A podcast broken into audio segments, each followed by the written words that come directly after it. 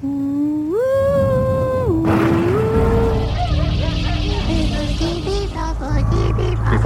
after, before, after. They turned out to be completely unreliable assholes.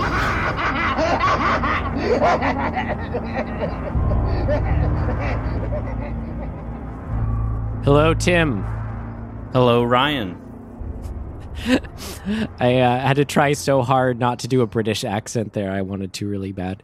Uh, and hello, everyone listening. Welcome, welcome, welcome to episode 169. We're doing fine of Dismembering Horror, the podcast show where myself, Ryan McDuffie, and Myself, Tim Aslin. That's right, Tim. what do we do here? We talk about what worked for us, what did not work for us, and anything else we found interesting or noteworthy about a, you guessed it right, horror film. Let's see. And uh, what else do we do here? I mean, I always like to give a little. I was just thinking of it as like a, a way I haven't put it before, Tim you and I, we just really want to see more horror movies. We don't really tire of them, and what better excuse to to watch them all than making a podcast and talking about them? Because not only is it just wanting to watch them, but we do both want to dismember, properly digest, properly discuss all that. Feels like we're we it's it's the it's the true way to wring all that there is out of a film. Is to have friends in tow Yep. Yep. This is true. All right. Good. Well, Great. for episode 169, it was a theater trip. We went to see the new release film Last Night in Soho 2021, the new Edgar Wright joint. But Tim, before we get into any of that, we have an anything else to say section. Yes, we did have something else to say today. We're excited about. We've mentioned we've joined uh, podcast network connected, connected, no e at the end. Podcasts, and uh, well, we we listened to one of our first uh, new family members who's part of the podcast too, Rom Crimes. Yep. That stands for romance crimes, rom crimes. as in um, rom coms was the play that I But got it's off of not that. It's about romances and crimes. no, it is actually. I I didn't know what to expect when going into this because I'm like, okay, I remember the guys telling us about it where it was like part.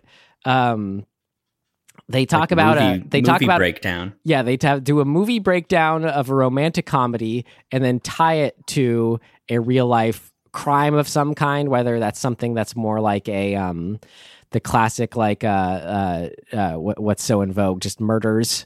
People talking Yeah, about true crime murders. stuff. true crime stuff. But also then just the of the non-violent kind too but just crazy stories which was the the episode that i listened to. Um but no, yeah, it was so fun. It was exactly that. And so Avrin, Vanya are the host, and they were just like so much fun for both of the segments. Like they talked about, so it's like they they do just split it up. Like for the first part, they talked about the movie um, while you were sleeping, which I'd like Mm. never heard of, but it was so funny. Um, so they give While us like While you were sleeping. I'd have to go see if I've seen that because Yeah. I can't remember. I just assume you you've seen so much of everything, Tim. Probably. but it was so great like they made me excited for like i mean almost like oh yeah yeah i want to check out it's been some while since i've checked out some romantic comedies and just gone down that path Yeah.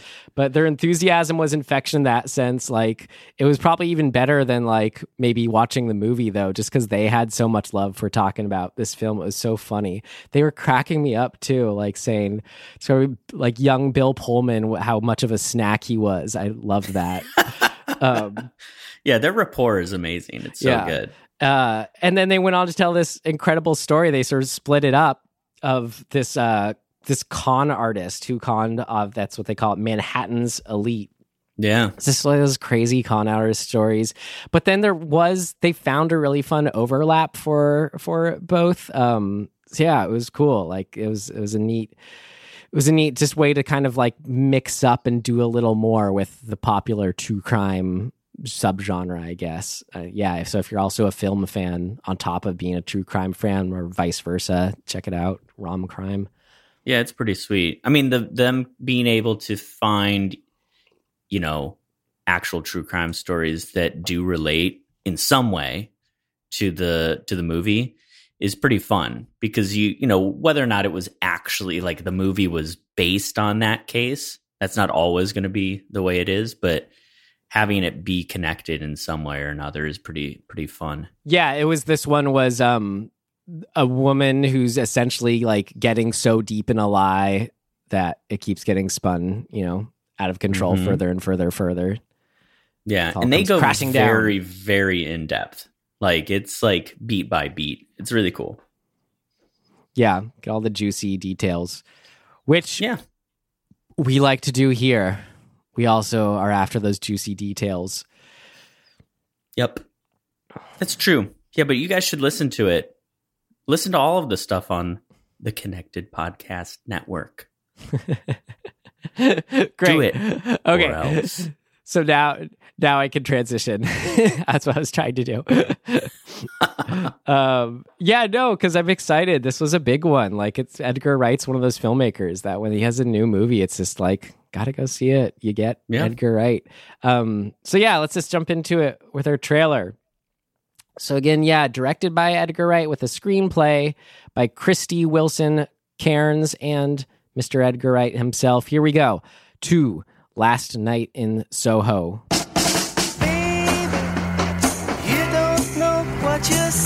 What brings you down then? I'm studying London College of Fashion. Room is on the top floor. It's perfect. I love it. If I could live any place and any time, I'd live here in London in the 60s.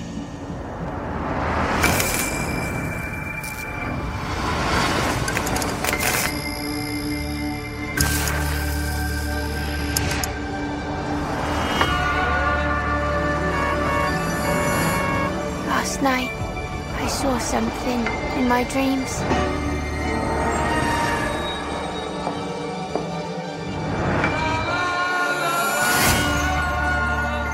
There was a girl. And you are? Sandy.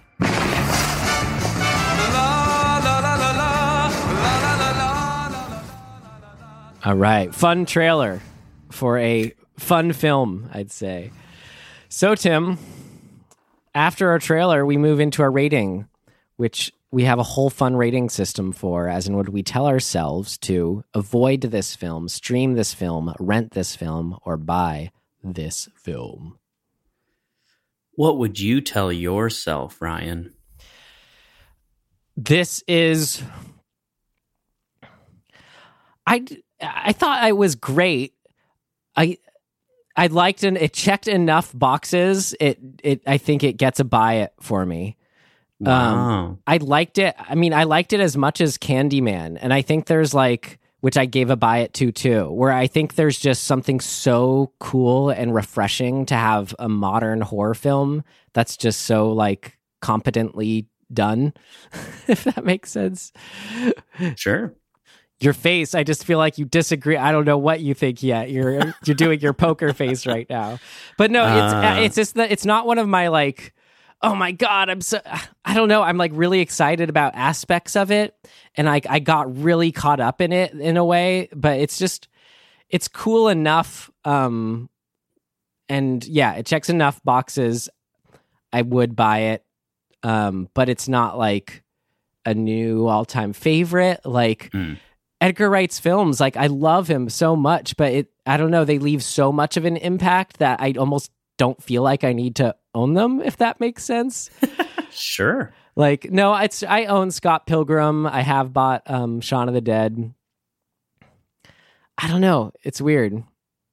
Yeah. Maybe it's just like where I am right now and just kind of like liking the idea of having stuff on my shelf for like specific things, even if it's not like a 10 out of a 10 movie.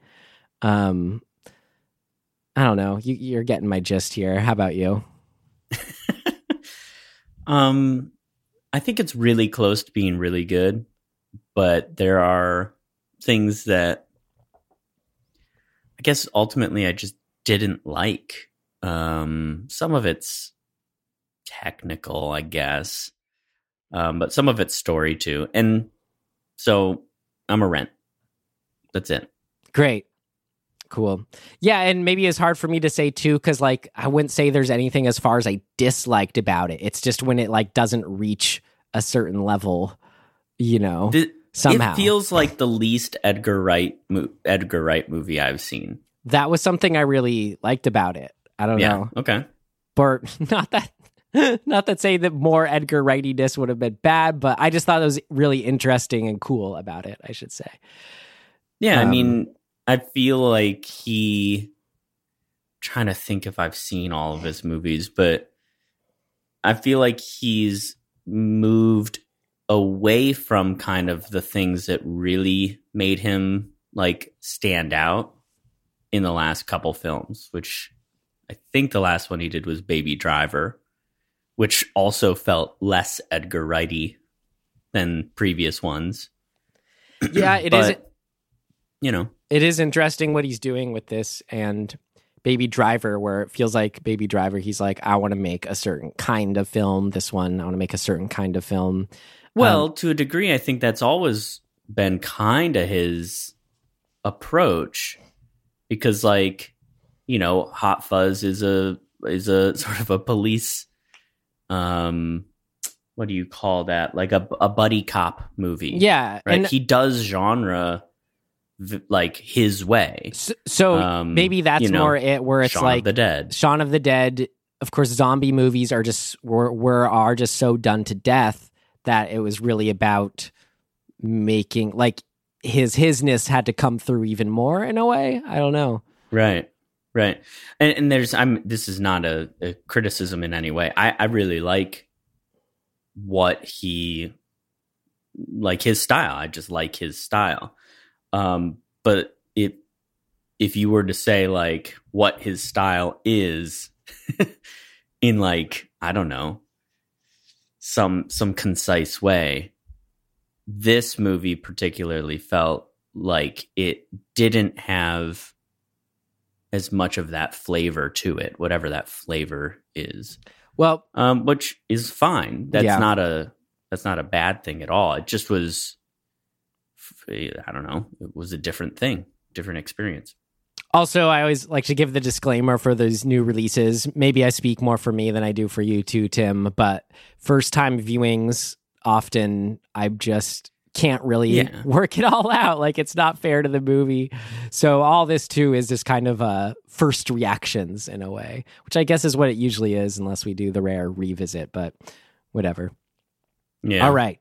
So Tim though, to really get on the same page here even more, could you lead us through one of your famous summaries and just give us a gist of what happened in this film? What is Probably. this film? Yeah, okay. So let's see.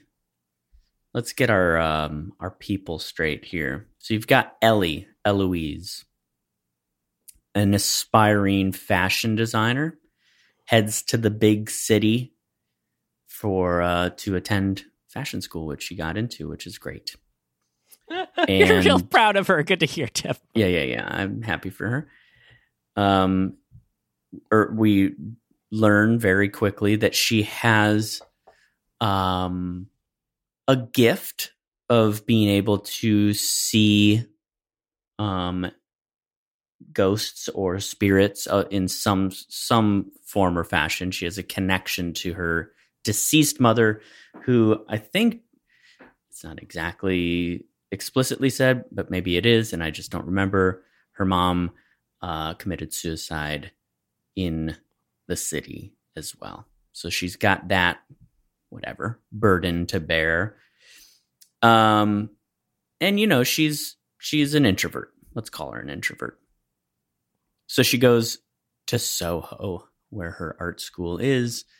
She meets various people in her school, some of whom suck because it's school. Um, and because of her roommate sucking, especially, she, t- she decides to move out of the dorm and move into a flat um, in Soho, a single room in an older woman's uh, whatever walk up building. And then very quickly, she starts having dreams, but are more like waking dream experiences where she is uh, transported to 1960s Soho, and she's following along with a another female character, Sandy, and Sandy's escapades as an aspiring singer that leads her down a a dark path and of manipulation in the bowels of the Soho nightclub scene. uh and then things start to get weird because Ellie starts to kind of blur the lines between her visions and the events in those visions and like her participation in them. And she ends up s- witnessing Sandy's presumed murder.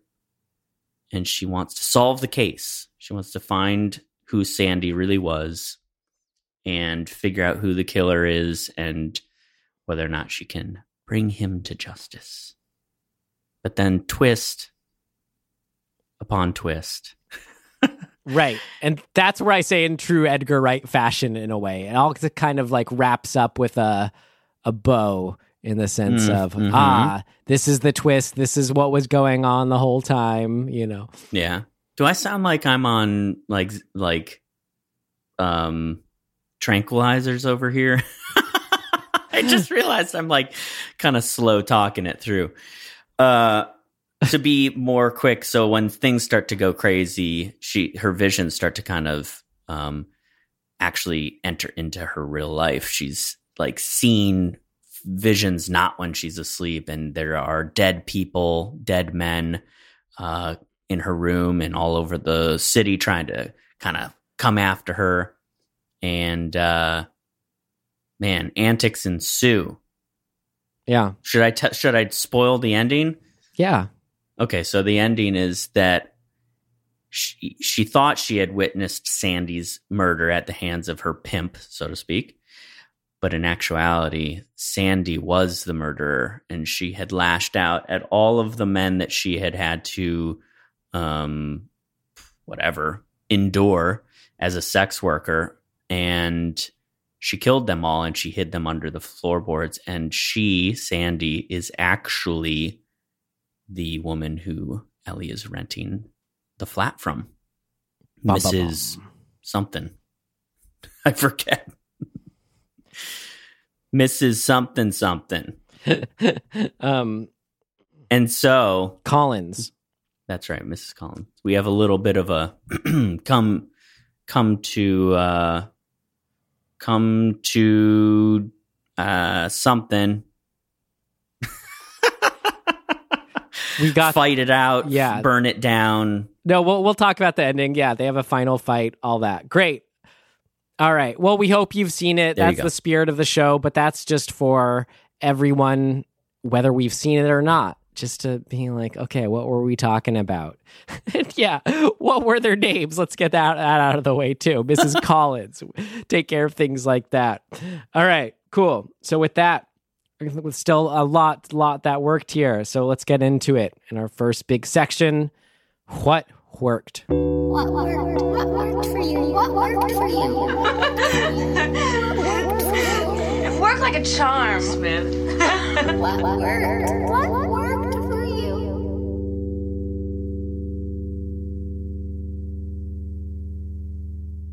I mean, I can just say as a whole, Tim, like the first half is just what was so like kicking, this like so hard for me.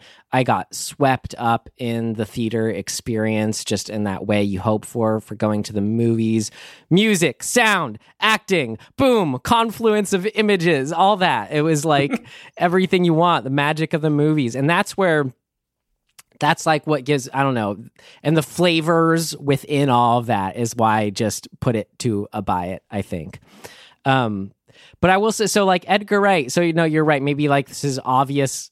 I don't know. It's so weird because for me it's just like yeah, there weren't any uh, whip pans or zooms or anything like that. So I'm like, Sure. so all of a sudden then it's not Edgar Wrighty enough. I don't know. So I'd be curious. Would you would we get more on that? And I guess um as we as we further talk about it. But see the thing that he does still have i mean his perspective still there yada yada. I still feel like there are plenty cool transitions stuff like that you know in the edgar wrighty scott pilgrim sense whatever. But something that just comes when you have someone who's a filmmaker you know like him and all his, all his buddies and i'm sure his uh, co-writer on this when you know they just love movies so much um and you know you're filmmaker you're at a certain level of being a filmmaker it seems like it's it's it becomes more about not so much like your stylistic flourishes for me but in that case you're you just have such an inherent like built-in belief of how much movies can do and sort of make you feel and sort of be a certain whole you know world you're stepping into on screen that it's just like that's when the sort of magic step happens in a way where it's almost just like just by seeing the possibilities in something and then shooting it all the elements come together like we just get maximally transported in a way. So like I mean, just to start, yeah, from the beginning with that in mind, from the get go, just like the opening, I think it was like the opening shot where Eloise whips open the door and steps out from the hallway dancing to uh, I don't care what they say without love, which I love all these old songs. So maybe that's a big, a big box that was checked for me too. I'm very much can relate to Eloise and uh, my love of music that was made well before I was born. Um, but just it was so much i don't know it was just instantly allowed me to just kind of settle in and let go and go i am watching a movie here and like how refreshing is that just to feel like it's something new and original and, and just in the hands of a good filmmaker already. I don't know i was just really started off strong for me and just that overall like handling sense if that makes sense.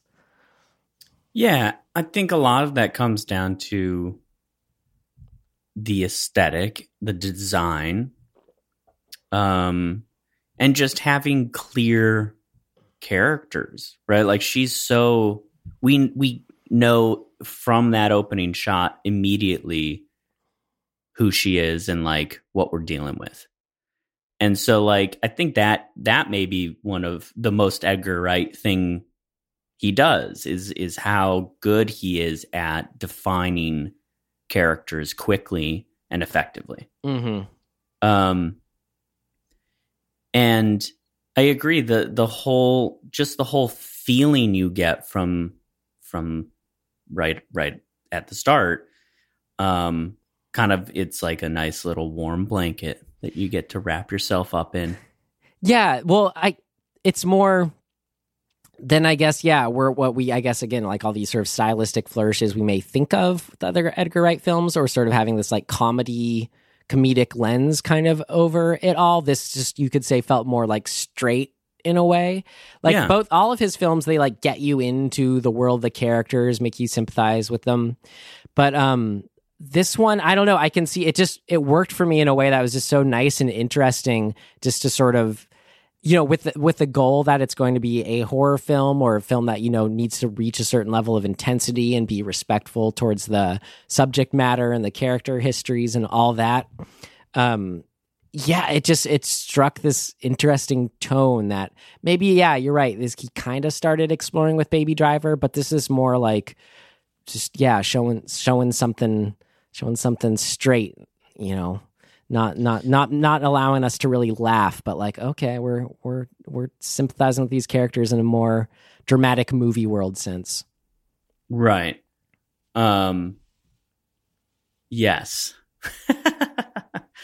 I was going to say something about that. Now I don't remember what it was. Either way, I think a big part of what supports the the opening in particular and and does carry you through um is this kind of feeling you kind of said this where they they love film so much, right? Like that like you can tell that there's a there's it's not homage, but the, but they're so influenced by the films of the era that this movie is, you know, starting to to point at, right? Like go back to I don't know, let's see, like Blow Up. I don't know if you've ever seen Blow Up, but these movies that take place in London, essentially in the '60s. And basically, and, starring, uh, if there's an old person in this film, you can expect they starred in some old British film. That's right. Yeah, exactly. And so there's something about that, like the nod to that. Like it's almost, I, I kind of left the movie feeling like this is like a love letter to that era of cinema. And just that um, era, yeah. Right. Right, right, exactly. Which is interesting because like Edgar Wright is uh I think he's a, he's like 4 or 5 years older than me. So like he was not around in the 60s. You know what I mean? It's just like I wasn't around in the 70s, but I have a weird affinity for it because I think your early memories get tied to, you know, the, your parents' era. And you, it's easy to attach some nostalgia to that, even though you didn't really experience it personally. You're sort of experiencing it vicariously, vicariously through your parents' like memory or a style or whatever, or older siblings if you have older siblings. Um, and so to me, there's something really cool about that that feeling of like I want to dive into this world that I that was just out of reach.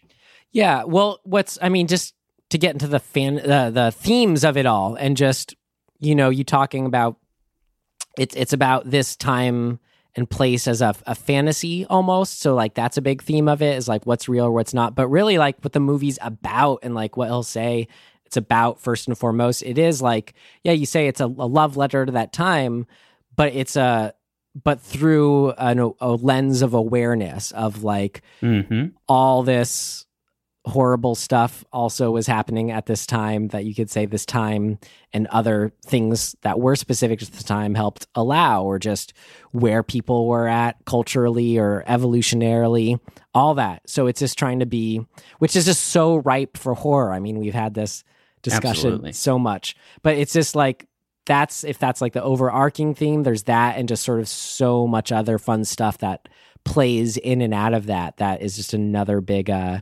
another big box that was checked for me and just sort of being able to have a lot to chew on afterwards. Well what's so cool about how this is done is that in effect it is a love story. But it's a love story between ellie and her her idea of soho london and the the sort of it's not nostalgia, the admiration or like whatever obsession maybe for an era that you can't or weren't ever going to be a part of right? And so the like it it tracks exactly the same as a you know a romantic comedy where it's like you have a crush on a person they seem out of reach kismet happens, gets you guys together. It's all light and fluffy and wonderful. And then like the, the shoe drops and the dark reality of, you know, whether or not this fantasy you had about this person matches the reality and the complications that ensue because of that and split you up. And then you have to come back around to figure out whether or not maybe you actually were meant for each other. yeah. That it's the same thing. Like her relationship with 60s Soho, London, is exactly that that trajectory. so, you know, cool. Edgar Wright called this a cautionary tale for time travelers. um, yeah, for that, That's cool. it's more than just our nostalgia. There's a, a, underbelly to it all. No, so like what you said, yeah, that's that's so on point as far as yeah, just how it feels and plays out when she's first crossing over. Um, but I mean, in a literal and metaphorical sense, it's so cool how the story works as she's entering into her dream world. She's someone who's like an introvert, you know, kind of separates from reality around her in a way, fantasizes about this dream that she has in the sense of her love of the 60s as well as just wanting to be a fashion designer, you know, boom, boom, dream, dream. But then and yeah, in that literal metaphorical sense, how it transitions to a nightmare uh, Yeah. as a movie and in what's she's experiencing. And that was something I thought was so cool, Tim. That idea, uh, just that feeling of like, I don't know. It's just that that's just such a universal dream thing where you just kind of get in a place and either maybe it's there's something nice about it or it's like there's just something, um, um, you know, it doesn't have a positive or negative feel to it in any way. But then something is just like, you get the sense maybe there's something following you or something's not right or there's always something you can't see out of the corner of your eye kind of thing and it just all starts to unravel or it's just like you know one of those you know showing up to school late dreams and then it's just a horrible day like whatever it may be it's it's cool how that just it works in that that real influence in the story itself i don't yeah all that was super interesting Yeah, I mean, you're right. The, uh, well, Edgar's right. It's his movie. It is a cautionary tale. I mean, the, she wishes she had grown up in the 60s, right? She gets that wish. She gets to physically experience that. And the nightmare is that that's not all it was cracked up to be for everybody. Like the fantasy it's a fantasy. You know, it's always got this sheen of like forget about the the the dark underbelly reality of of the world yeah and live in this weird fantasy place. But like you eventually that that bubble has to burst. Well, it doesn't have to, but it wouldn't be a movie if it didn't. right or it'd be a very But I- different film I I love that. I mean, I uh, anytime you're dealing with sort of realm, different realms crossing over, like all of that stuff, those things like bleeding together. Like I love all that stuff. Um there's uh yes, that uh that's it. I love the, what movies that do that. yeah and and like look the i think a big thing i that makes well just like the flavor of the movie this style and the you know the design like i said the costuming the, the anytime you have god i don't know what you would call this but when you get to like i'm a humongous nerd for those books in, in like gift shops that are like pictures of Hollywood in in 1903 compared to the same you know street corner today. Like I love that stuff. So like I, it this movie is ex- is exactly that to me. It's like and then but then you you go stand on that actual corner you go, "Oh my god, this is a yeah nightmare." Well, I mean, just as a visceral cinematic experience, like, I mean, I also loved his buddy's uh, Quentin's film Once Upon a Time in Hollywood, just for that sheer. That Yeah. sheer display of like driving down Hollywood Boulevard and having it done up like it was 60 or 1970 in that case. But well, and I imagine if you, God, if you, I, I have been in Soho, but I don't like have any connection to it. I don't remember it like specifically. But if you grew up there, or like, man, that it would be. I I love that stuff. But Like- even without having grown up there, like there's just such yeah, maybe yes, yeah. I mean, yeah, we live in Hollywood for once upon a time in Hollywood. But even yeah, I've never been to Soho, but that experience, that like that key shot that's in the trailer almost of her stepping out up to the cafe with the Yeah. the Thunderball marquee out in front, like that's ah, that, that's just everything for me. Where it's just like through sheer like physical building things redoing things. You're you're making a temporary magic that then only works within the frame. And uh, god i just got so swept up in all that stuff. So cool. Much like eloise. Yeah, absolutely. And I think this thing of her kind of attempting to to become uh Sandy, you know, getting her hair like dyeing her hair the same fashion, um making the dress that she's wearing, all of that get that swept upness of it is is really fun because it is that thing of like you are tran- being transported to another realm, but you're also transforming through that experience, like actually. And like those types of things that I don't know if there's a term for for that that kind of storytelling, but anytime you get realms and like metamorphosis and stuff like that, like I'm a huge fan of those elements.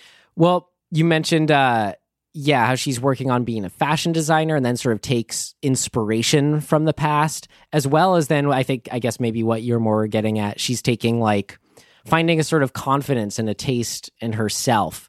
And this kind of, you know, you build almost like when when becoming an artist is something, first you imitate then you kind of come into yourself where she's almost like finding herself in this in Sandy, incorporating that into her becoming Eloise because that's specifically being done, I just think there's something really interesting when it's specifically being done with old media and art, you know? Like, and this is, it's, I want to like, this is the theme that maybe I thought is even more interesting or I really fixated on for this film. And is I just often think about this a lot.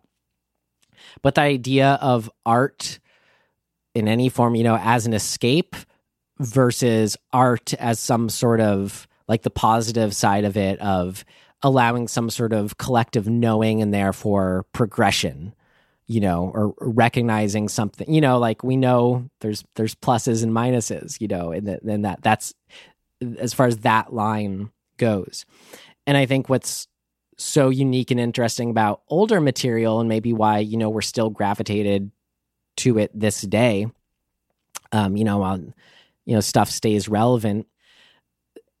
Here how do i put this? Here a good example tim. I always feel bad like i'm almost like whenever we bring up Mar- marvel movies and i kind of like have side eye or something like that you know or it's not um you know i'm just not a fan like you are saying that you're a huge fan but i will say like i loved the last two big uh back-to-back adventure avenger movies right and to spoil the ending of the second one uh I loved that ending, as in like the ending moment of it was Captain America, right? Who uh it's basically after all this these 20 films or whatever, it all culminates in he just wants to be like back in the 40s with his new wife, like dancing to their, you know, old timey music together romantically, right? Yeah. Like that and that kind of that music that they're listening to, like it's like modern music can't do that. There's a certain like wholeness and pureness to like that intent of just sort of this something that's so like lyrically and um, musically sort of you know sweet and uh, I don't know. We almost say it like feels you know there's there's weird things about it too. It doesn't take into this greater context. It feels outdated, but there's something more like punchy and powerful, you know, when it's just so like all the songs of all those old lyrics are just I love you said, you know, a bunch of different ways. But there's a certain like uniqueness and power to that that I don't think we have uh that is unique to that time. You get what I'm saying? I think that? so. Okay. I mean, I also think that you that that is your taste. Yeah. you know, like, but I'm trying to describe the where maybe the appeal comes for like for like everyone. Like, you know, I have, you know, some friends who got married and they um they're they're they had that inc- incredible like first dance. They played god it wasn't moonlight serenade but something like that. That was this like old timey song. And it was just like this spell like the ending of that Ad- avengers movie just kind of wafted over everything in this incredible way. Um so so this i think that's all especially right i mean that's basically what this story is about though too when we know of like how horrible like those times were you know at the same time. Um it's Yeah, just it's like- all that can be wrapped up in sort of art itself you know just but th- and that's where we're at is like how can we still like there's still stuff to appreciate about it but it can be i don't know just trickier to plug into. It's still there. I don't know. It's all just messy interesting stuff. Well, I think that, yeah, I mean the the part of this movie that is poignant is the idea of you you can have affinity for an era, but often you are ignoring because of your lens.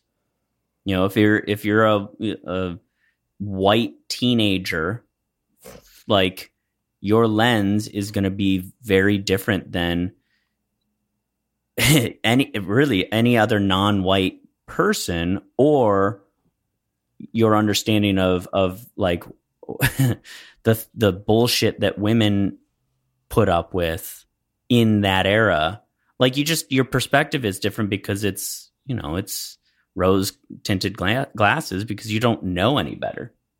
But if you were to say like for example i i have a huge affinity for the 50s i don't know why. I mean i just think it's like there's something strangely uh, attractive about the style of the 50s or the music of the 50s or all all these different things. But like i'm so looking through looking at that through this like pinhole perspective right? It's like if you were to go talk to i don't know a black guy who lived in the south in the 50s pretty sure his affinity for that era would be very different. Not to say it wouldn't be there but it, it would just it's a completely different experience that is generally ignored when you look at these things from a, a, a, perspective of like, oh, that era seems so cool. But what's what's I think is so neat is what these discussions and films allow for is an almost like processing of you know the trauma and the horrors in a right, way, right? Exactly. To then allow us where it's less like we're looking at something through rose tinted glasses, but like our glasses are clear enough. We're looking at the cool, pure thing, the song, whatever it is, mm-hmm. as well as all this, you know, all the ghosts coming in around it. But then we're like making friends with the ghost in a way. That's, yeah. and I say that in a metaphorical sense. I know it's more tricky and complicated and loaded than that, but yes. that's, that's what's going on here in the story sense and metaphor sense. Yeah. Well, and uh, yeah, let's, I mean, well, here, can I, I, I can wanted to say like, uh, something that illustrates what I'm talking about a little better, but I thought was like a facet of this story that, um, you know, how it was discussing all this, but uh, clothing is a perfect example of what I'm talking about, where we see like you know like the the equivalent of that classic old timey song I was trying to describe. Let's say uh, you could say is a handsome man in a suit and tie, right? Like we know suit and tie, brings a certain kind of like some you know it brings out someone's best qualities in a way or a certain type of qualities in a man let's say person whatever um that uh that it allows like even for a creep like jack in this you know film or whoever where we kind of almost get how oh like we see jack at the bar in that suit it's like that's that like pinhole effect you're talking about mm-hmm. that that the suit is almost like forcing onto us you know in a way. It's like so heavily just that clothing and style. And it's just that's always been really interesting to me too is like how clothing and that sort of physical presentation way is almost abused in that sense like still now you know like uh a friend of mine just had like a horrible Airbnb experience where he like stayed somewhere that was like uh here in Hollywood, but it was like it's like this total weird scammy thing where it was like an old uh recording booth radio station kind of thing with all these like little like booths turned into rooms. And he said that the guy showing him around who was like super shady or whatever was like total like slicked back hair and suit which is like oh, no. you know you just imagine this crummy guy. It's just that exact thing. It was just so like not there crummy whatever just puts on the suit you know? Yeah. So it's that easy. Yeah yeah, the trappings I think is sort of the thing, right? And then we're peeling back those trappings through the movie to be like, "Oh, look what's underneath." Yeah. But I love that. I mean, what else do you want? Right, but then cuz then we also get the inverse of that too of like Eloise is genuinely bringing out her qualities she loves about herself and others see in her when she's making her own dress that's vintage inspired. It's cool. Yeah, and she's getting validated through that. Like, yeah. And all of it crumbles. I just think that the the the structural uh trajectory of this movie is is really really solid. Um but we haven't really talked about the scary stuff.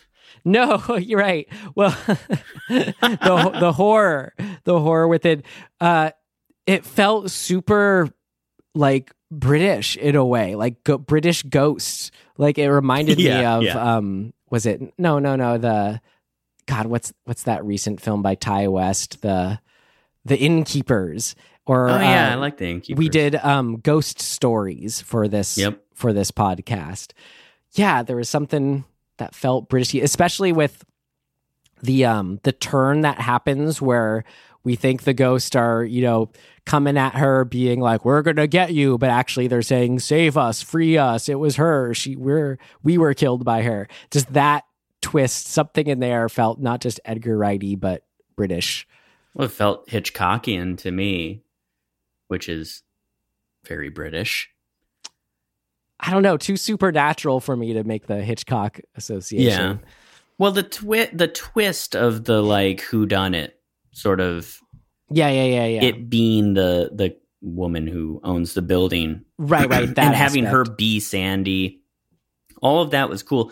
I actually particularly like in the moment I was like, I don't know what what are we trying to or like what are we supposed to feel in this moment. But that that particular moment where where she has the realization of the ghosts, the men that uh, Mrs. Collins, Sandy has has killed over the years, and that those are the specters that are haunting Eloise. That moment of them asking for her sympathy and her help Im- the, immediately made me go, ew, like, no, what the hell? Right? And having her then say, no, no, I'm not, I'm not, here to help you assholes. I really like that as the sort of moment of um, just her her character coming to terms, right? Like being like, I'm not going to fall into this sort of weird manipulative uh, victimhood, I guess. Uh, and also this sense of her gift, her her sort of her shame around her gift and her shame around like her mental health right? It that kind of comes to a head there of like even in that moment she's still being kind of messed with and sh- her her being able to kind of push through and overcome it and be like no i i'm i'm making the decision here was really cathartic. I thought it it worked really well and i like that and i think some people didn't and that's f- fine. Um Well, I mean, what but like for me it worked. The the car- catharsis I, I don't know so there was so much a moment but i just liked as far as just sort of you know building the new world on top of the own uh, old having a new approach kind of like the world we should be building. I like how in the end uh eloise she did she did try to still save sandy in a way. Right. You know? Right. like hey she's still here she's still alive. Like don't do this come on. I feel you. Well, and that put up against her, you know, her affinity for that era and having Sandy kind of be like, sorry, girl, like the, the too, we went through too much shit to Yeah. be for me to be saved at this point. yeah And that there's That's it's valid. sad and it's cool and you know poignant.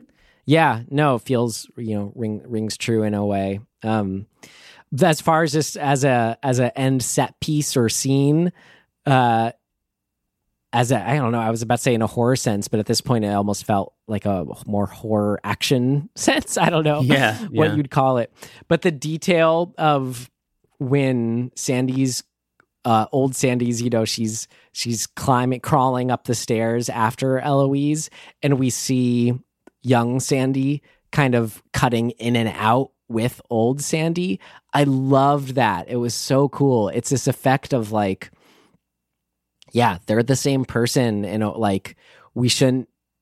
I don't. It's almost like what we were talking about with uh with Halloween Kills. I don't know. We were talking about it recently, but just that idea of like old people are people like that shouldn't have to be said, but it feels like that is something that still need, you know needs to be demonstrated, you know, in a way of like yeah these full they've they've looked like how you look now young people you know almost like that um so just in this kind of weird indirect way of like even though she um she it was sad her circumstances just that the fact that they still gave her a kind of like physical power at the end despite you know being old um, and I think that was just helped by the flashing in and out of the young version of her. Mhm. I really appreciated and enjoyed all that. And just like to work in Anya Taylor-Joy just screaming as well. Just it's so much fun. Yeah. You know, that ending also had a very. Do you remember this short story called The Landlady by Roald Dahl? no. I feel like everybody was had to read this in in what would it have been? I think probably middle school, maybe it was high school. I don't know. Um, it, it this the ending is so in that vein. Like the the short story is basically like a dude.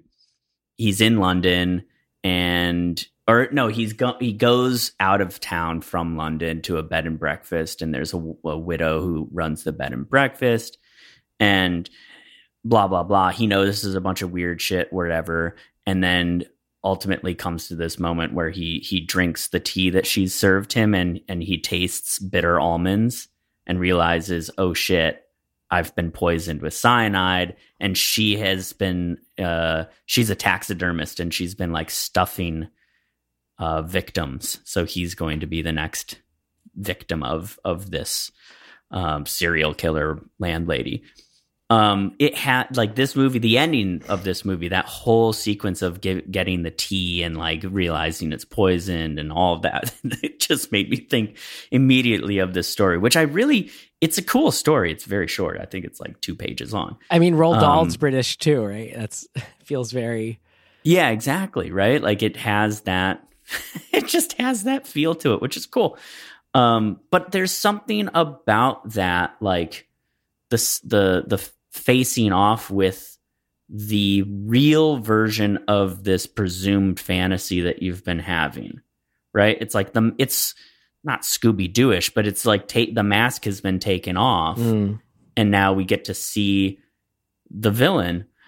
But the whole movie allowed us to have just implicit sympathy for Sandy. hmm And so just the the dynamic of the ticking clock, the boyfriend waiting and you know he's going to he's going to come in at some point so he's in danger. She's obviously in danger from all sides. Like all of that the construction of that final sequence I thought was really really fun. Now there are things about that sequence that I don't like, but the, from a construction and a setup point of view and the tension of the the the whole sequence i thought was really really fun and really cool Yeah. So I just kind of you mentioned you mentioned talking about the horror stuff, and I kind of just jumped to the ending. But I mean, more on just I guess the horror stuff, just the look and design of the men ghost. I thought was really fun. It was great the way they had amorphous faces, just to kind of capture that feel of just like. Yeah, just men in suits coming at you. Stay away! Like, get off of me. It was, it was well cool. i i love that i love that um element that that sandy adult sandy old sandy adult sandy what am i talking about mrs collins sandy That's better. Yeah. essentially says, or she does say, like, I had to like erase all the the faceless men, right? Like, it's just you know men's bodies over and over again, like that to the point that I've like their faces disappeared, and so having the specters embody that facelessness was very cool. Yeah. Yeah. Yeah. No, totally. That's cool. Um, well, was there anything specifically about the horror that you wanted to mention that when when you brought that up? Um. Well, no. I mean, yes, but I I don't know. Th- without getting into things that didn't work. um, Yeah, there's too much of a butt attached to them. there kind of is. All right. It's- I love. i look. I really do like when you're watching somebody's reality kind of crumble around them. Like her spiral that she goes on is really intense and evocative and like watching her unravel just you know what i mean? Unravel like a thread from the bottom of a dress. Well i i needed you to make that leap for me but great. Um uh all of that's really cool I, in particular the library scene where she you know she's kind of off trying to research sandy and she's flipping out like she's having waking uh I don't know if you call them hallucinations, but whatever you call that. She's she's in the other realm during the, her waking existence now. So things have gotten worse. And she let me sure she's running around trying to defend herself with a pair of scissors and she almost stabs her former roommate in the face. That moment alone was extremely exciting to me. Just right. the way it plays out, the way it's cut, like I really, really thought that she was going to actually uh, kill the, the, the roommate by accident. I was like, oh yeah, badly. And having the boyfriend like catch her hand before it it lands was very cool and very fun. My Brit was sitting next to me, and she's like, because Brit went to art school. She's like, oh, she wouldn't be allowed to come back to that school after that. no. She might go on to become a famous artist, but That's right. um I mean, there was for me still like a lot that was really exciting to me about this film we haven't even gotten to yet, but like I know. in in talking about the uh getting swept up in the story when she's first entering the dream world, I mean, mm-hmm. just so much about that. Um you know, like how you described, you know, almost as like the allure of a new romance in a way. Um, yeah, I mean, I was feeling it that way for sure, but also just in the sense, I re- could, I just felt like I could really relate to her character in a lot of ways. Like I saw a lot of my myself in her. Um, and one of the ways was that kind of like that feeling when you have your own kind of new special interest that almost feels like your sort of like new world you're really excited about getting into. It could be anything from like being obsessed about a video game when you're as a kid and getting home from school to get back into it, or a book or a project you're like really excited about, just a, a new artist you've really gotten into and you're just, you know, absorbing a, a place, whatever.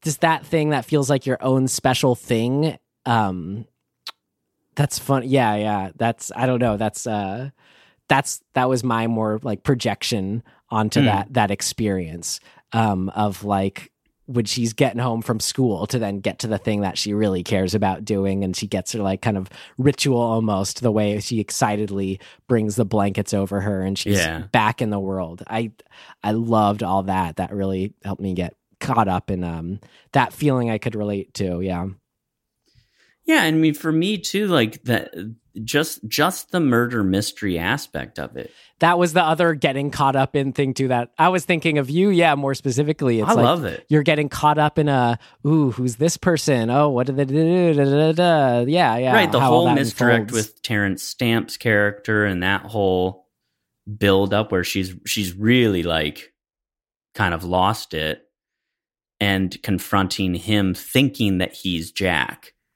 and like I just think all of that stuff is it's so of that Raymond Chandler sort of you know murder mystery who done it investigation th- like book thing. I love those. Yeah uh not to just keep rewinding on what you're saying but like even before it got to any of that stuff just that first scene where we're getting caught up in everything like i just gotta mention those first dance sequences were just like so incredible of her entering the club and yeah. the way they'd switch places during it yeah, I guess very cool. I so swept up in that, much in the way they were swept up off their feet.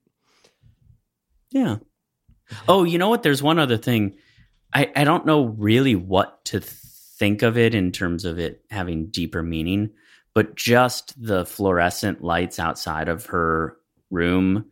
Uh, I think it goes like red, white, and blue. It, it just looks so cool. I don't know why I'm such a a geek for like colored lighting, but mm. I love it. Yeah, like, I that- want it in everything I make, and I've yet to make something that it like was appropriate for. Yeah. Now all I want to do is just like bathe, you know, a scene in like pink. Yeah. Well, that was. yeah, I know you're a big Neon Demon fan. That's why you say that. Oh, that love it so much. specifically.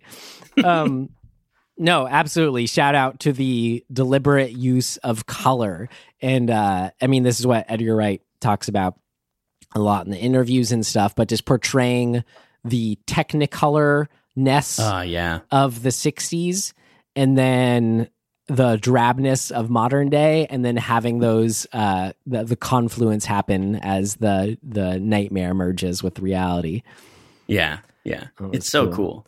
uh got this weird little detail i had down that i thought was really smart not a big thing but just that she had the hickey left over after one of those first dreams i thought was so smart. Just otherwise you're kind of going like well they're just dreams. Like what's Right. what's the threat here? But just uh yeah i don't know. It, it was just cool how very quickly i felt the uh the repercussions that there was some kind of danger that was imminent here just whether it was a little detail like that or just the overall sense yeah well done and feeling uh oh god there's a freight train a coming Yep. Totally.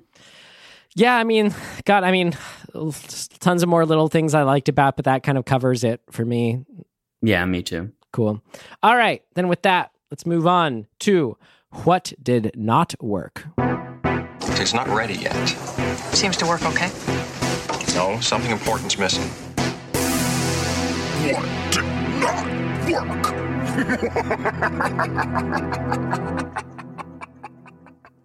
I guess since we're just talking about so much of the story sense and the progression of all that just right now, of the mystery and whatnot.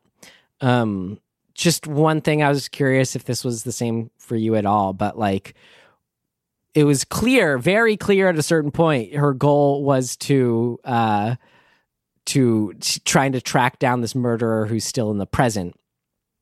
But whatever like that ride to that her making that conclusion was like i just maybe i was just again like really first time viewing but i kind of missed that in a way it sort of felt like even though she's clear about it i was just kind of like uh wait wait how did you get to like this is what you're doing now? I don't know. It just felt rushed or there was something cut in there. I don't know. So small little what did not work that could be different on another viewing but i was curious if that was the same for you. It it sort of was. I, I don't know exactly how to pinpoint. There is something about uh, maybe it's the transition from from the uh, it's it's weird. I think it gets a little convoluted. And and I'm not sure why. It part of me thinks it's that when she when when the dreams start to kind of invade her waking life and she's trying to solve this mystery, it almost feels like we're we're kind of we've got too much going on. Maybe it, it it's weird because there's also this whole element of like, well, is she just delusional? Is this just her suffering from whatever issue, uh, you know, schizophrenia or something like that that her mom suffered from? And so I don't think it's wrong. Like it seems that seems correct that those things would sort of start Here's- flooding into I each think, other. Tim, that is what's wrong. Then this is this is really curious, yeah, what you make of all this. But it's that it is correct. Things can be too correct. Like that's kind of this weird sense that I get from this film and almost why like maybe I've almost felt like a little snide or whatever, you know, he said, "Oh, it all just comes up with a nice bow at the end in his Right, films." right. Like that totally. Like that's not a bad thing in itself. But I feel like sometimes like sometimes there's this weird effect that happens i feel like when you are a really good screenwriter as far as just sort of knowing the rules and whatnot where you just kind of can almost get so carried away and like your little fixes or how to make things clear or make sense that it almost kind of does become a little too much in a way like we need to there always has to be that little sense of kind of like mystery and not knowing and non-patness for something Mm-hmm. to feel like a certain kind of I don't know. It just depends on what the goals of the films are. Like I don't know. Like I'm just it's- maybe maybe not. But did we really need to have the thing where she has like a mom who died and she's setting up already that she can kind of see ghosts in that sense? Could she just have her issues of being, you know, the introvert that she is and just for whatever weird reason part of the displacement of being in a new place in a new room that's haunted she starts to experiencing these, these things. Like you can get how I, I don't know. So there's just just stuff like this that throughout where like in the horror movie sense like I, I really like it and it's fun as like a ride but it's not like it I don't know, moments get under my skin and the ideas and theory do and the story too, but in almost a filmmaking sense, it does feel like pat and safe and maybe a little bit of just kind of like that comes from an almost I don't know, yeah, too much stuff over explaining. I don't know. It's just something like all that. Yeah, yeah. I think there there's something in what you're saying for sure. I it.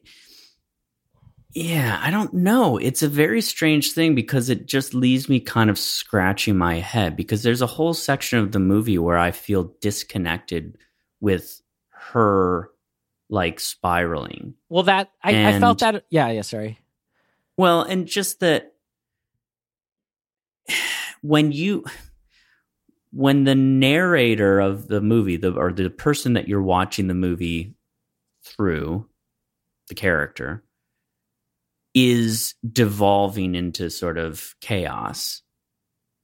Having them also be the person with the agency to solve the crime almost feels like it it it feels like they can't both exist at the same time a little bit. Okay, that's that's that's great. I agree because what that was doing, like that effect that then like okay, the way she's freaking out in this film, like I don't know, it sounds bad like who's you know, who am I to tell how, you know, much a woman should freak out or anybody whatever. Um but that was something that like maybe is just because I'm projecting. Like I was relating to and liking her so much as a character for that first half and really like identifying, getting caught up in her story. That once it got to like her visions going out of control and her feeling attacked, it felt like at a certain point after that first attack, like she sh- she would be someone who's has a strong enough core that could go okay, like I understand what's happening. Maybe I'm not going to get physically hurt by them.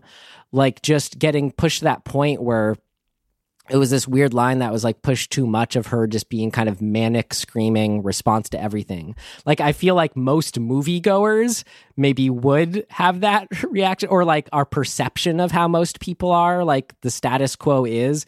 I was saying this in a previous episode where it just like frustrates me how it's like just because your reaction isn't to scream at something crazy means like it's not realistic if that's not your reaction. Like, no, I, I don't relate to that. Like, you know, there's Yeah. there's other ways that people might, you know, react to something like that, even that crazy. So I don't know. That's where I just started to feel a little disconnect from her was like she was striking me as someone who yeah, would have a bit more of a nuanced response to this all um and just like was overall more grounded in a way that I don't know, she just seemed off to the races in a way that felt more like it was trying to be a certain kind of like movie movie versus staying grounded in her character. Yeah, well, I wonder too. I mean, uh, if watching it a second time would help smooth this out, but I think what I wanted maybe was more of a sense that she, as the visions invade more and more of her, that she needs to that the that the conflict becomes between her and the visions where she has agency in trying to keep them at bay. Yeah. Because I think the big flaw of her character upon a single viewing feels that she completely is just at the mercy of all of these things. She's not actively making decisions or combating the visions. Right. And I think that what Edgar tried to do to to kind of solve that is to give her agency with tracking down the murderer. But like they're they're they feel disconnected. Right. Like and I, I when and where she has that agency feels too separated from one thing to the other. There's no the way the ghosts attack it doesn't necessarily feel like there's a sort of ticking clock or like a, a power growing with them in, in them. It's always kind of like they're right there they re- get really close someone shakes her out of it. I don't know it's yeah yeah there wasn't like a sense for if or how she could fight these things. Yeah i get what you're saying. It maybe is just a, it may be that it becomes a little too convoluted because you do effectively have you really have three stories going, well, four if you include her experience, but three sub sort of stories that are underneath what she's experiencing. One is the story of Sandy and her murder. And really just her experience as a young woman. That's one story. Now, directly connected to that is uh what's his name? Jack. Um Matt, whatever Matt something is the actor's name. Um his kind of connected story of that he's still around. Right? Like he's this guy who presumably is out in the in the wild possibly still killing people. Okay, so who are the victims of that possible, you know, bad guy? But then you also have the story of the men who are the ghosts that are chasing her. And those two things, Jack's sort of the mystery of where Jack is, and the men who are ghosts, specters that are coming after her, they're really not connected. I mean, they are ultimately like we come around to find out that there is a connection that Jack kind of created the situation that led to those men being killed. But like he doesn't pay any price for that, right? Like he just is he gets folded into that group of of men.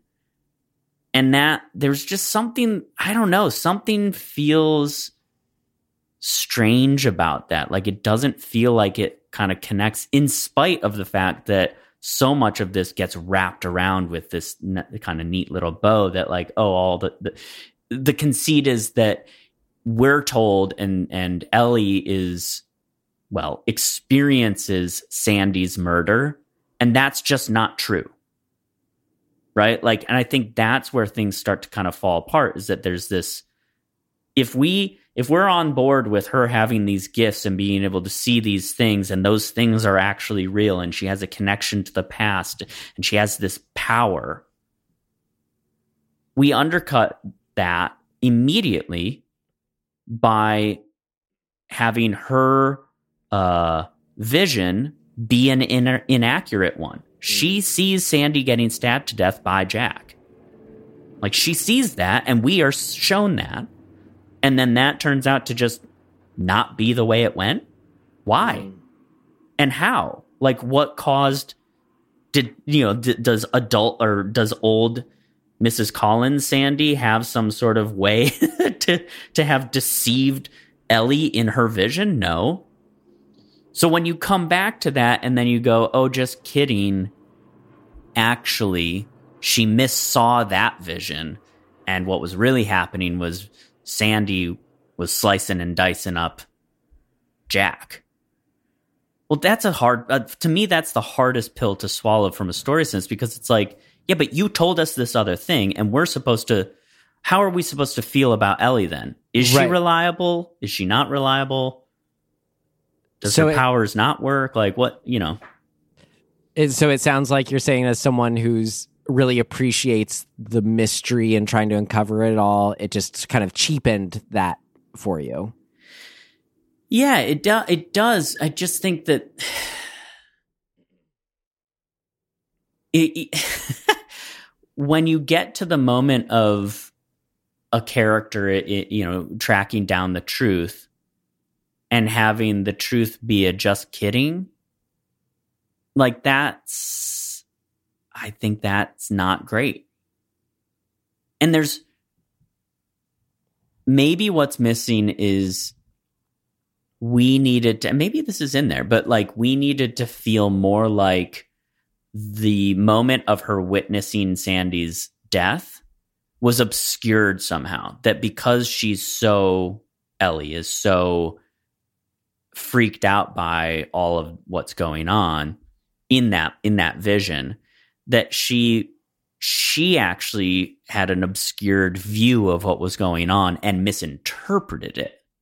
Rather than it just i mean she's two inches away from the action so it's like hard to buy that she misinterpreted sandy getting killed if she's right there unobscured which she is. Like that's the way it's shot. So so i don't know. I mean that it comes to this point where i'm like a few different things are happening that kind of don't gel even though ostensibly the story feels like it's being wrapped up in a tight little bow it's it's it is and it isn't it's it's a little it just something's a little off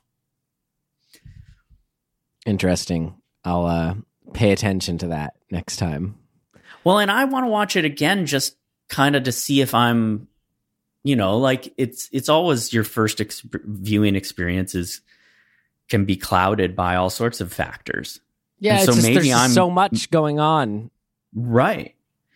Maybe these things are kind of solved and like are are whatever supported in a way that I just didn't catch.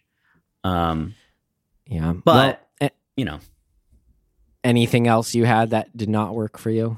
yes.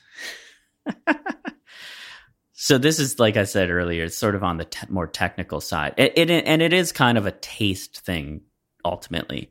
I just don't like the ghosts. I don't like the design of the ghosts. I know you I did. sensed that when I said I did. I knew immediately you were and I crazy and I about 'em. really dislike the the CGI sort of usage in that final sequence. It feels unnecessary. it's for me like it's kind of that can overlap a bit with what I was saying, where it's not so much I didn't like the design of the ghost, but I did think those scare moments with them was just too much. Yeah. Yeah.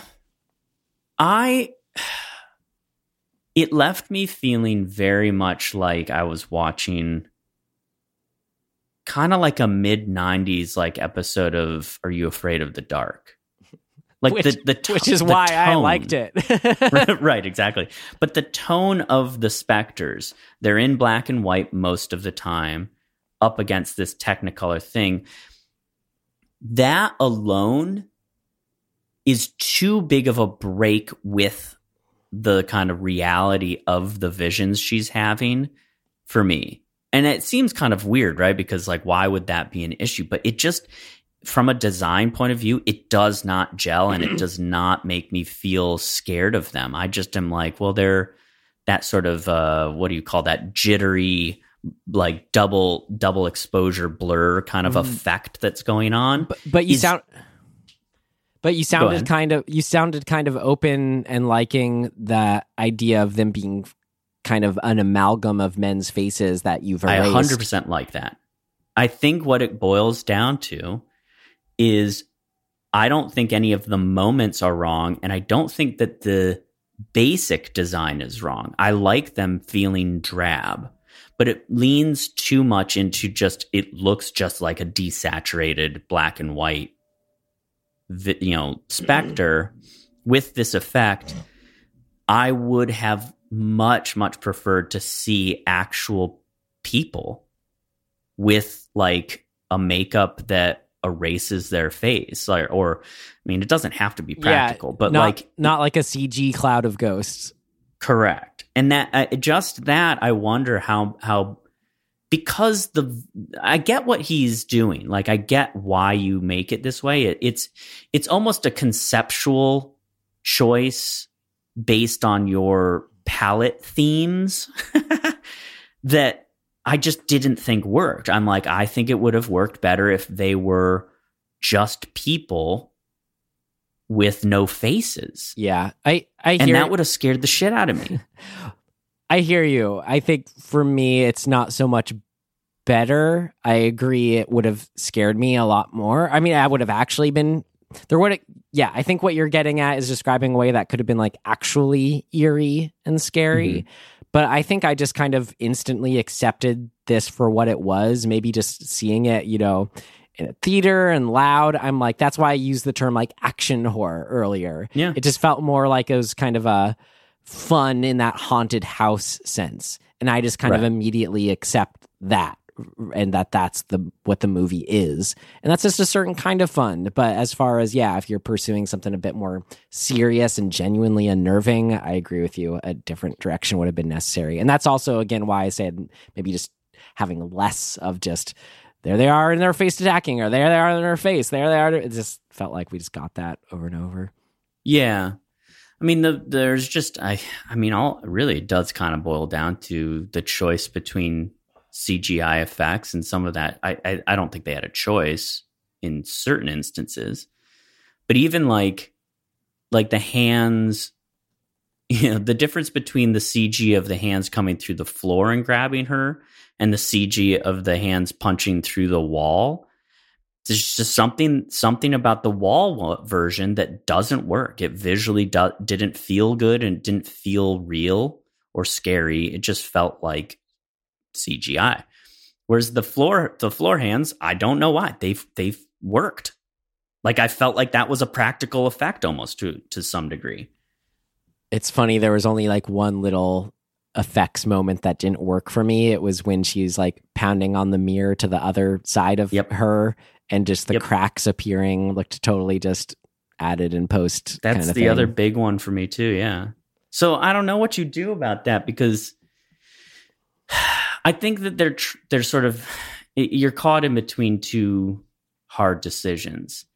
One is if you're going to have the visions or the dream stuff be hyper stylized because it does. I mean, like the the mirror stuff where she and the swapping back and forth between Sandy and Ellie, like in seemingly in sort of real time, where we're that that trickery of of what person is ex- like we're seeing experience a thing at any given moment and having that kind of constantly flip around that's really cool and the space feels real but sometimes it doesn't feel real like the sta- for the stairwell in the end when when Mrs. Collins is actually stabbing at her and flipping that to the kind of like glass stairwell that Sandy wanted to come down to sing, you know, in the Rialto or whatever the club Right. was.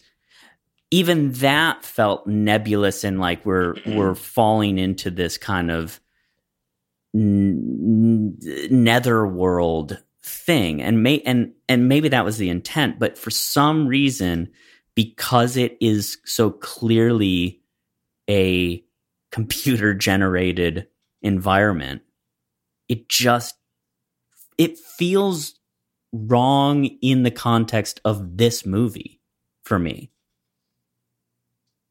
Because like so much of the movie is grounded in a really like hard tactile thing of of the era of the buildings of the clothes. Like all that's so real that when you introduce then suddenly this hyper almost stylized maybe maybe it's not stylized enough like maybe it needed to go even further into stylized to make it work It's I so yeah, it's so just funny and weird because like I can imagine just a version of this where you're showing like you're talking about the the sense of the space of the CG fire and all that around them at the end. Like you could just show it less or not highlight it so matter of factly. maybe Um, but then I'm just thinking at the same time, I feel like I just I wish I could we could just say, well, look, let's let's bring up the percentage of here, or how many people are like us, and how many people just do not notice or care at all, and are totally caught up in it. Like I that'd be so The vast majority of people don't have even like this a second's thought about this. stuff, yeah, so I'm just being that voice, I guess, right now. right. uh, yeah, I don't know, man. I, it's we're still. It's so weird to me because we. I was watching something recently. I don't remember what it was, but you know, this at the time of it being made, I'm sure the CG was like you were like, whoa. I think it was. Oh, it was. Uh, it was the second Lord of the Rings movie, The Two Towers, and all of the Gollum stuff. And I was like, this is really amazing still, but you can see the effect. Like you can see the work they did. It's And- funny. you Um, know. I like just because those films were, we watched them on film when they first uh, came out in theaters. That's true, yeah. They were of that era. This film I did see on film and was shot on film, Oh. and I think that uh, helps a lot, a lot, a lot with the smoothing over of all that. Because like you're talking about Yeah. all this again, like because it was so obvious, only the cracks appearing on that mirror being hit. It's the only thing that felt weird, just because it was the way it held on it and appeared no way around Mhm. it. But like everything else you're talking about, even the the the appearances of the ghosts, like you know, for me, I kept saying it was that they were too much, shown too much. But like the CG-ness, like it all just felt. Watching it on film, it all felt painterly versus digital in a way. If that Huh. makes sense. So I would Interesting. I would just be curious that that effect, yeah, the film effect does help smooth over modern CG in a neat way. I'd be curious. I mean, uh, that doesn't true for surprise me considering that there's there's an actual shutter like ex- you know, like it's it's frames actually moving through as opposed to a digital thing, which Yeah, sort of doesn't have that. It's different it's a different thing. like you live up the street from the Vista here in LA. Uh, Did you, which was exclusively the only theater in the world showing Star Wars: The Force Awakens in film? Did you see? Do you remember if you saw it there? Can conjure that memory. God, I I God don't know if I saw it there. Okay, It's very possible, but I do not remember. I think I did because I think I saw that twice well, in theaters. you would need to remember for what I'm asking you about anyway. So, Well. uh, well, it's it's feeling more things of notey in here. Did you have anything else for what did not work? Um, not no, not really. Those are the real things that stuck out to me. I just, I don't know how you solve what I'm talking about in terms of the story stuff exactly, but you know, I'll gotta watch it again and just see if it if that kind of remains disconnected feeling. Got it. Great. All right, then with that, we shall move on to things of note. things of note. This should be interesting.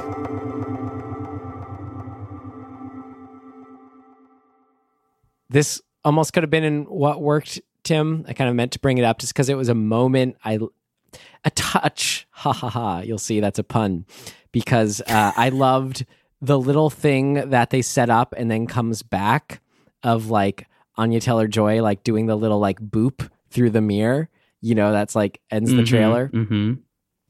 like that she she does it as this is like interesting little like moment of connection gesture earlier on and then it comes back at the end when she sees her in the mirror kind of goes up to the end it's our, our very last beat we end on my kind of like things of note context put this under is like how do you read that uh that action, that exchange, that gesture. Because I thought it was what was so cool about it is it like definitely felt like something. Like I understood it, but it was new and uncommon enough. I couldn't really put it into words, which is why I think that it, it made a great ending beat. It was something that I don't know was. Yeah, couldn't quite. It, you know, it's different from like, oh, she shakes her hand at the end. You know, it's I don't know. it was it was unique and cool and had a sort of custom meaning to it. I don't know. So how did you? What do you? How, what do you break down? What that is? The little the, the boop, the the mirror point boop. It certainly feels like some sort of 60s behavioral thing, right? Like it doesn't feel modern. Yeah, I mean, it says, "I see you, I acknowledge you." Yeah. It's It's like a validation behavior. Like, here we go. It's, you know what it reminds me of a little bit? You, I don't know if you've seen this, but there's a meme out there with Adam Driver sitting at a uh, diner table and he's eating soup. I don't know what it's even from. It's from something. And he does a very quick, like, okay sign with his hand. And he says, good soup. And Yeah. it's like this very poignant, like, pointed sort of behavior. Like, boom, that, boop. It's a very, I don't know. It's some, there's something about, like, it's like a validation move. It's like a, uh, exclamation mark. It's it's almost as if like you're saying like I see you, I like you, I validate you, but at the same time in this present moment I'm still doing my own thing here and now and have my own business to deal with. But it's like I don't know, like if you you you just had a conversation with someone at a wedding party, like a long conversation with someone at a wedding party, but like they're you know, you just met them or whatever. And then like you see them later in the night and you kind of like will you know smile or nod when you pass Yeah. them but i don't know so, something like that i just thought it was so cool Finger i love guns. that yeah and just her doing it is just all that much more perfect and sells it but Yeah. It's almost like uh it does it is a weird it's a it it's almost similar to the sort of like brush and brush brushing the dust off your shoulder like you know that brushing move that sort of like I've got like psh, no problem. oh like nothing. yeah yeah yeah It's kind of like a, a more feminine kind of version of that. Like yeah yeah it's like that energy but like towards yourself and another person and w- with that more Right. feminine touch to it yeah, it's it's very kind of Holly Golightly feeling. Maybe Yeah. that's a '60s thing. I don't know. Maybe I, I you know there, it's probably based on some some film reference thing. I don't know. God, yeah, in my watching of interviews and stuff for this, they did they didn't get to that. I'm bummed. Now I'll have to ask them someday where that came from. That's right. Well, maybe we'll see it in something. I don't know. yeah. Great. Um any things of note you had? You know what? uh, Actually, it also feels like it feels like when a woman has finished her. We s- this is sort of a trope. When a woman's finished her makeup and she like gives herself a kiss in the mirror. Yes, yes. It's that same energy but towards like another person. Right. But like that you have a sort of shared connection already. Yeah. Yeah. So yeah, I don't know. It's it's cool. Great. Effective. all great. Um, well, as I did mention, I did get through some interviews and behind the scenes stuff for this. The main one, Tim, I mean, this could have been a, a thing that worked. You know, I mentioned loving the dancing scenes. This is like the main talking point in like all the short little interviews that they do is like how they did the switch out between the two of them. Did did you know about this, Tim? Did you read this? I I didn't see it. I wondered about it. There were times when I think it was practical, and there were times when it was replacement. So all the stuff of the yeah, the two of them. I mean, first it was really fun tidbit when she's first entering the club and sees the Sandy version, Anya Taylor-Joy version of herself. That is like not CG. That's all in camera. So the the maitre d that comes at the beginning was a twin. You know that they're like little touches like that Cool. how they mirrored it. It was great, fun little, fun little thing of note too. The twins were p- played by the Weasley twins from the Harry Potter movies, which apparently, and uh, yeah. Fred. Uh, That's right, Fred. which apparently they're just like the perfect age for it. I guess um, Thomasin McKenzie and A- Anya Taylor-Joy like were so starstruck that it was them, which was great. um, That's funny. Yeah. but um no, I Tim like those dancing scenes when it when they switch places, like I was convinced, like I'm like that that had to be CG or something like some kind of melding effect just because it was so smooth and instantaneous. Like how the hell I got so caught up in watching that with just that and that how the hell did they do that kind of way? Like where I'm like, mm-hmm. God, because you can't the kind the way to shoot with that kind of camera energy when it's in motion, like you can't match those camera moves in that kind of thing without some kind of new device we haven't seen that's I don't know. Um so the behind the scenes tim it's incredible. They literally just like switch places. The the actors they just switch out with each other like when they're in the middle of a spin or like you know when he's blocking them or whatever. Like i i could not believe it. It was like this beautiful uh um uh, uh orchestration how, that they pulled off. And god it's just one of those just movie magic examples that makes me so giddy Yeah, that's cool. I, I there were definitely moments where I was like, I think this is a set, like that that we're not even dealing with any CG replacement or like green screen stuff. That they just instead of there being an actual mirror, it's just a hole in the wall, and you've mirrored the set on the other side of that wall Mm. Which actually makes a lot of sense, right? Like it's very easy to do. It's just a matter of budget to build the set, which they obviously had. Um, but then the the real magic is having the actors mime each other, which is such a cool thing. It when necessary. You know, they didn't do it a ton because she's kind of observing Mhm. from that angle a lot of the time, but nonetheless, it is. I think that's really fun. Oh yeah, and w- it works. Those moments where they did have to match exactly, like they they did it. Like you could not Yeah. catch anything. It was really incredible. Um, fun little other tidbits I have here. I liked learning that. Uh, you know, someone always asks the questions in these these junket things. Uh, you know, did you take any props from the films? Um, Edgar Wright took home Eloise's record collection, which is amazing and I'm I'm jealous of, but I thought that was funny. They were joking. It was like this film all was a roundabout way for him to get those records. Um, Right. uh, seeing at the New Beverly, I mentioned it was fun. The the trailers, like they were all those exact old trailers of the British films, like with Terence Stamp and Diana Rigg, like all those stuff. They showed all those. that was funny.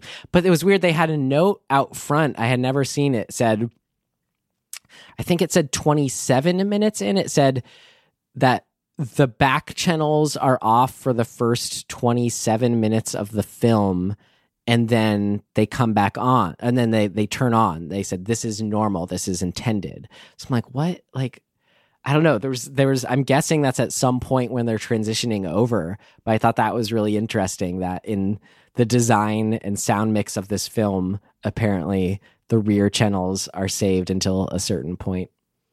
That's interesting. There I forgot about this, but there was a moment somewhat early on where we like Britt and I thought we were hearing sound from another theater. Mm. and you know because it was weird and behind us. And we were like oh that's weird and annoying. And i was like i think that's in this movie. I think that what is being done from a sound design perspective is kind of breaking down the auditory world that she was experiencing. Because in the scene she's actually starting to have a little bit of a disconnect like mentally. And a little bit of an like sort of an anxiety attack. And i think it was to to that effect that it was purposeful. But in the moment we were like ah what what's happening that something's weird something's off and i was like Cool. well yeah they did that on purpose i think i actually think that that was by design so yeah that's cool that they're messing around with that stuff Neat. Um, something else they're messing around with. You know, I mentioned uh, the color shift as the film evolves and gets into its different lands, but um, they they use different lenses too, where they are using spherical lenses in modern settings, and then anamorphic lenses for the '60s scenes. So that was fun.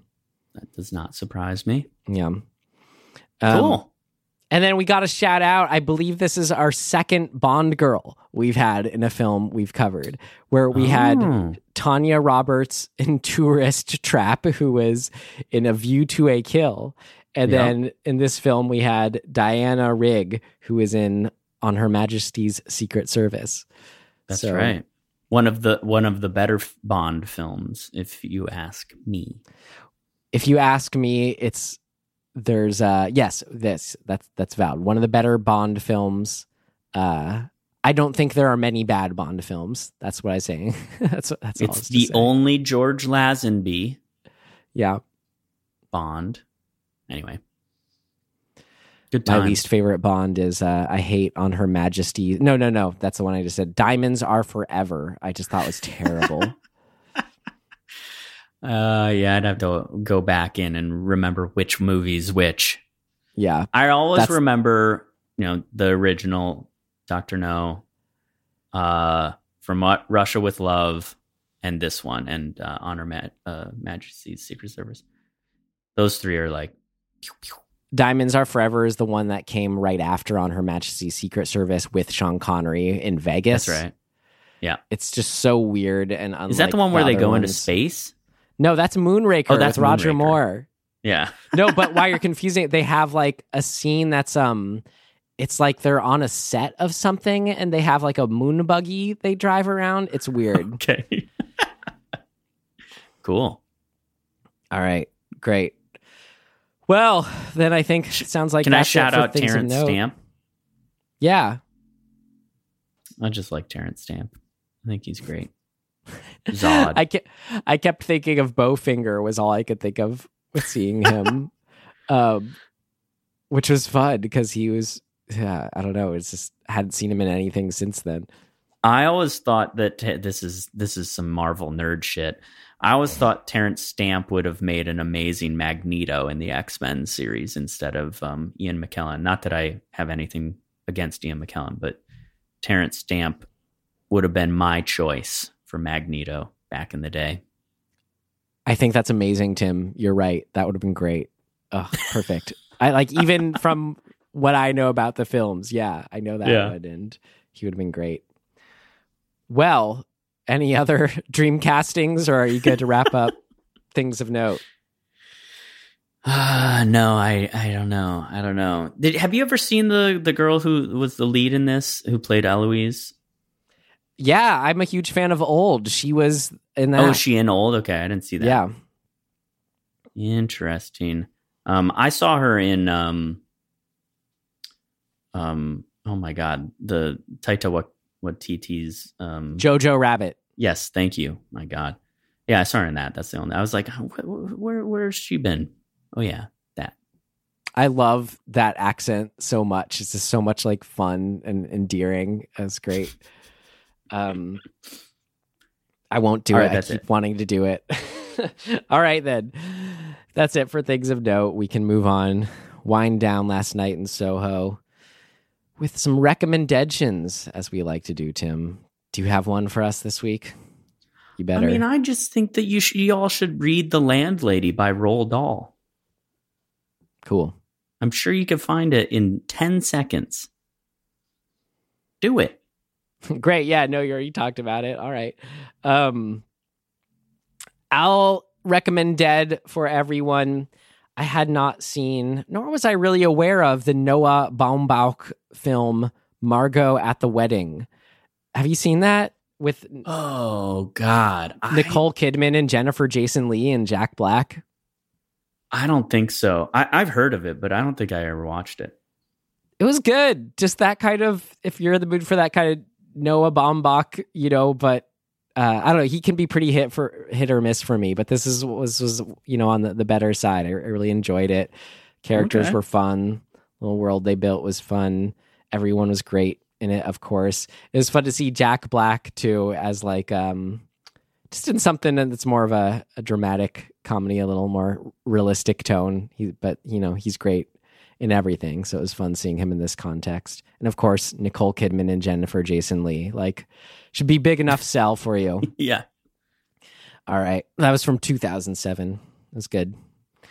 for next week, we're actually, for the first time in dismembering horror history, taking an episode off to uh, get together with loved ones for Thanksgiving. So we'll be back in two weeks in December where we're gonna we're gonna try to see what we can dig up that we thought would be a fun discussion that would be uh, in the holiday mode of a Christmas film. Yet to be determined. All right. Well, until then, you can find us wherever you found us. We got a website, dismemberinghorror.com. We got a, an Instagram.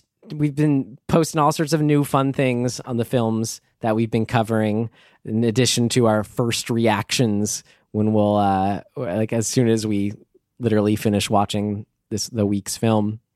So fun stuff like that. Should check it out. Check if, it out.